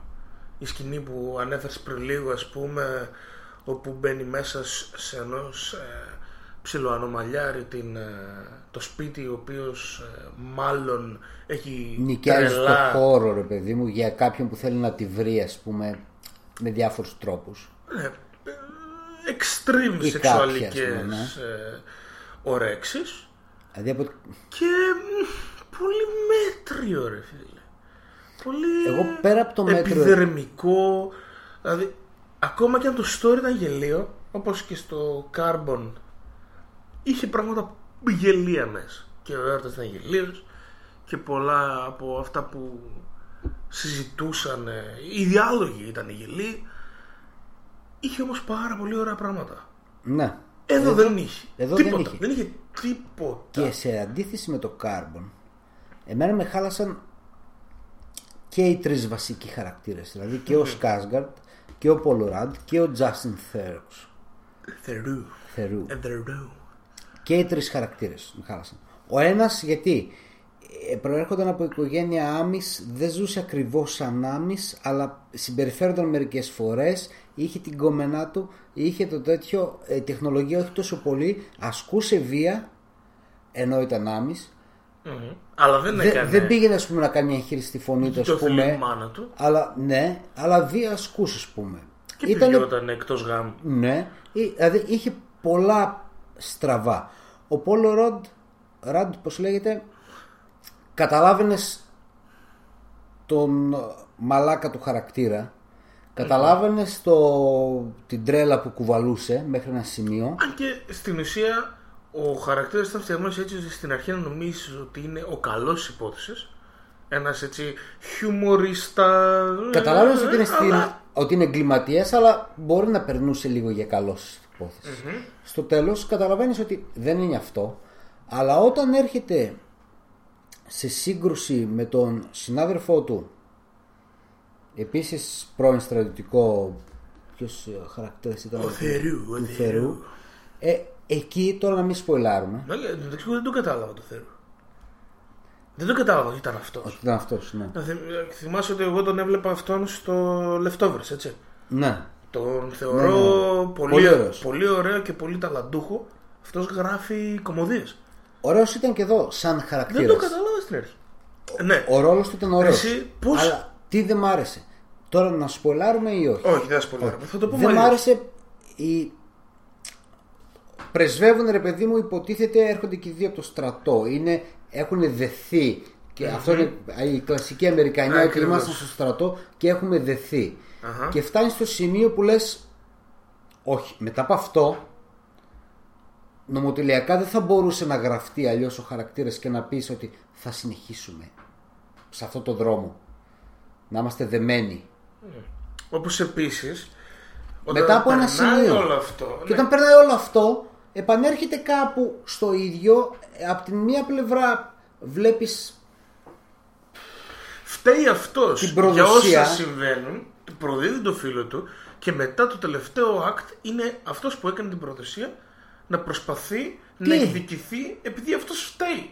Δηλαδή ό,τι να είναι γίνεται. είναι Ό,τι να είναι. και ποιος το κάνει και πώς το κάνει.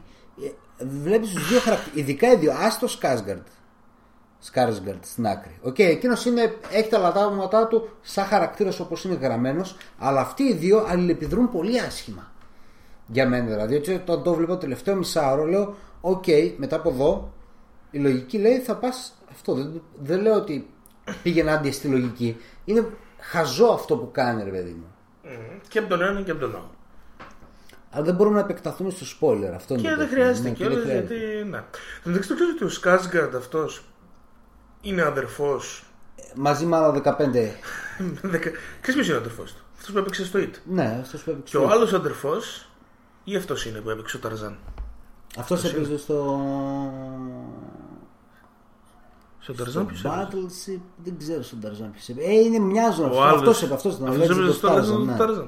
Ο μπαμπάς τους ξέρεις ποιος είναι; Ναι, είναι ο, ο, ο, ο, Ο μόνος- μεγάλος. ο μεγάλος και είναι ο καλός Σκάρ. Σκάσγκαρντ. Αλλά και του It είναι καλός Σκάρσγκαρντ. Ε; Και του It.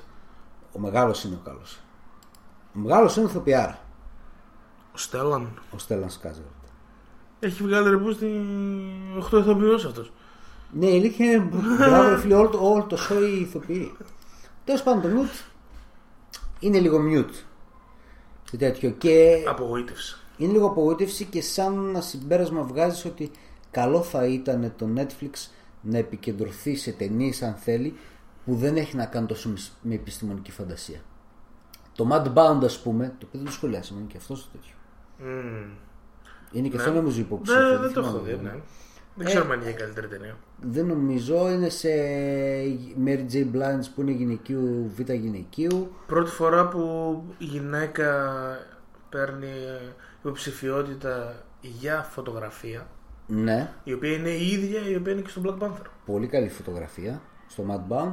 Αλλά τι θέλω να πω, νομίζω είναι παραγωγή Netflix το Mad Ναι. Bound. Εκεί ναι, να επικεντρωθεί σε κάτι τέτοιο. Το έχει καλύτερα νομίζω. Στο sci-fi φαίνεται ότι το, το χάνει. Όσον αφορά κινηματογραφικά. Τηλεοπτικά κρατάει καλά. Σε ό,τι έχει κάνει θα βρεις θετικά πολλά. Αλλά κινηματογραφικά εγώ δεν θυμάμαι να έχω δει μια ταινία που να πω ότι ήταν science fiction για να πω ναι ρε φίλε, αυτό μ' άρεσε. Από το Netflix, ε. Ε, γιατί Προσπαθώ. προσπαθεί να φέρει Κάτσε να δούμε. ηθοποιούς, φίλε. Αυτό προσπαθεί να κάνει. Και να ανεβάσει το image της. Τι να κάνουμε, τα εξηγήσαμε την προηγούμενη φορά με το Carbon 7. Με, και με το Paradox. Ναι, άλλος είναι ο στόχος του Netflix. Το Paradox ήταν αγορασμένα τα δικαιώματα απλά. Δεν ήταν δικό του τέτοιο, κατάλαβες. Και στο Mute το ίδιο. Στο Newt δεν θυμάμαι. Α, το Ogza ήταν καλή ταινία. Όρτζα. Οκ. Ωραία. Το To The Bone, χοροράκι γαλλικό. Οκ. Το Bright, να είχαμε να λέγαμε. Όχι, ρε, δεν είναι το The Bone, δεν είναι χώρο. Το... Το To The Bone, ε, ναι. Είναι, δεν είναι, είναι ο- για λάθος. τέτοιο. Για Μπερδεύτηκα την, εγώ. ε, Ανορεξία. Ναι, για την ανορεξία είναι άλλο. Καλότσικο. Οπότε έχουμε το Okja που είναι καλό. Το Bright είναι χάλι. Το Beast of No Nation είναι καταπληκτική ταινία. Αλλά είναι δραματικό. Πάει στο, Ναι, ναι, ναι. στο τέτοιο. οκ. Το Spectral περιπετειούλα της σειράς. Ε, Το Gerald's Game δεν θα το βάλεις μέσα στο fantasy. Ο τρόπος είναι fantasy. Εντάξει, ναι, αλλά είναι σε low budget. Κυμαίνεται δηλαδή σε επίπεδα που δεν λες ότι είναι και τίποτα. Ότι δώσαν κανένα φράγκο, ρε παιδί μου, τρελό, ας πούμε. Το Mad Bound, ας πούμε, ήταν ωραία ταινία. Μετά δεν έχει κάτι σε φάνταση να πεις ότι σε τραβάει ιδιαίτερα, ρε παιδί μου, ότι πολύ ωραία δουλειά. Δεν έχει, άμα δεις όλη τη λίστα τέτοιο, δεν υπάρχει κάτι. Κάποια φάνταση ταινία. Το Death Note, τα λέμε. Εντάξει, είδες. War Machine με τον Brad Pitt. Ήταν καλούτσικο. Ήταν καλούτσικο. Δεν ήταν κάτι τρομερό, αλλά άξιζε κάτι, ρε παιδί μου, από ό,τι έβλεπες στο τέτοιο. Αυτά. Αυτά, το Mute απογοήτευσε, δεν είχε τα χαρακτηριστικά του sci-fi που ζητάμε εμείς για να γουστάρουμε μια ταινία. Προσπάθησε να παίξει με τα κλισέ του νουάρ και να δημιουργήσει ένα ε, πφ, cyberpunk μέλλον ε, όπως είδαμε και στο Carbon και στο Blade Runner και τα λοιπά, αλλά δεν τα καταφέρε. Ο Duncan Jones κάτι πρέπει να κάνει λίγο να Νομίζω be είναι back on track. one uh, time hit φάση. Ναι. Δεν Εντάξει, ξέρω. δεν μπορεί όλη αυτή η γενιά να είναι τέτοιο. Δηλαδή έχεις τα τελευταία 10 χρόνια, ξέρω εγώ, κάποιους σκηνοθέτες από το φανταστικό που έχουν εξεπηδήσει αρκετοί από εκεί. Δεν μπορούν όλοι προφανώς να βρουν το τέτοιο. σω το μόνο τον βόλευε γιατί μπορεί να είναι καλό στο να γράφει, αλλά κάτι πιο συμμαζεμένο. Τώρα τούτο εδώ δεν ξέρω πώς καιρό το δούλευε. Αλλά αν το δούλευε καιρό αυτό το πράγμα, εντάξει, ήταν πολύ ασυνάρτητο μεταξύ του. Είχε μεγάλη τέτοιο, είχε μεγάλα χάσματα. Μμ. Λοιπόν, αυτά. Είμαστε Monkey Bros. Μπορείς να μας στείλεις ένα μήνυμα είτε στο facebook, στη σελίδα μας monkeybros.gr όπου μπορείς να κάνεις το like σου, να βλέπεις αυτά που ανεβάζουμε, αστεία, σοβαρά και όχι τόσο αστεία. Και- Ναι, τις περισσότερες φορές. και όχι τόσο σοβαρά. Ε, να μας στείλεις ένα μήνυμα στο, στο page εκεί πέρα. Κάνε τη μαγιά και στείλτε το από το κινητό. Πάρτε το μικροφωνάκι και γράψε μας ένα, ε, ηχογράφησε μας ένα μήνυμα και εμείς θα το παίξουμε εδώ στην εκπομπή μας. Γράψε μας ένα μήνυμα για, που ξέρω εγώ, τι βλέπετε, τι διαβάζετε, τι ακούτε αυτές τις μέρες, την άποψή σας για το Mute και τις άλλες ταινίες και σειρές που σχολιάζουμε Τα Όσκαρ που έρχονται. τα Όσκαρ που έρχονται, άμα νοιάζεται κανένας. Και τα λοιπά και τα λοιπά. Μπορείς να μας στείλεις ένα email στο bosspapaki.monkeybros.gr να μπεις στο monkeybros.gr για να διαβάζεις τις αρθράρες μας με τελευταίο το ρατσισμό, εθνικισμό και τον Black Panther που βρίσκεται τσακ στη μέση. Αυτά. Σας ευχαριστώ που ήσασταν μαζί μας. Τα λέμε την επόμενη εβδομάδα. Είμαι ο Κώστας Κίτσιος. Ήμουν ο Τάσος ο Αλλοδαπός και Τώρα θα δεν είσαι πλέον. Είμαι, είμαι, είμαι, δεν μου το παίρνεις. Θα σε έχω κομματάρα για το τέλος, δεκάλεπτο Stoner Space ε, Rock από τους Ναξάτρας, οι οποίοι είναι ένα ελληνικό συγκρότημα που βρίσκονται στη Θεσσαλονίκη, βγάλαν το τρίτο δίσκο τους πριν μερικές μέρες και είναι ωραίος, ταξιδιάρικα, instrumental, ε, ωραία πραγματάκια. Για Πάμε να δείξτε. ακούσουμε από τον καινούριο δίσκο, τον 3, 3, ξέρω πώς λέγεται. Αυτό είναι το On the Silver Line. Και τα λέμε Bye. bye. Música